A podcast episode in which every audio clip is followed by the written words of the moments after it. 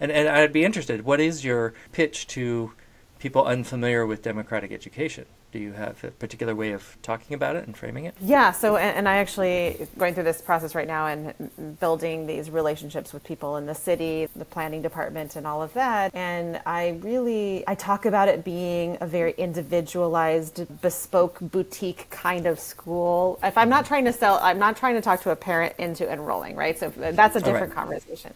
Yeah, but just trying to explain, you know, that it's, we're, we're a school, uh, you know, a lot of kids who maybe they, they would struggle in a conventional school and they have their own unique way of doing things and their own path and we want to support everyone every kid's path i might provide them examples of things that our kids like to do that sound very impressive.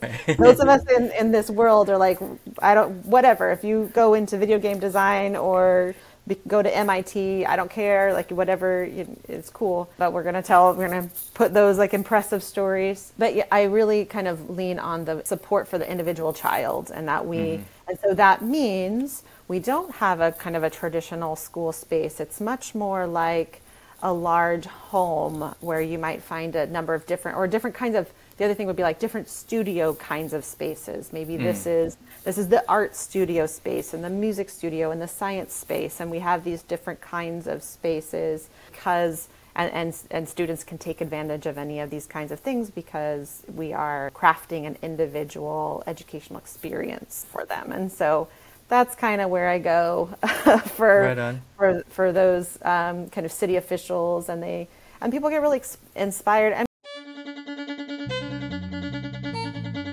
This is the Agentic Schools podcast, where you will learn about schools from around the world where children's agency to make decisions about their learning and living is more important than their academic skills. I'm your host, Don Berg.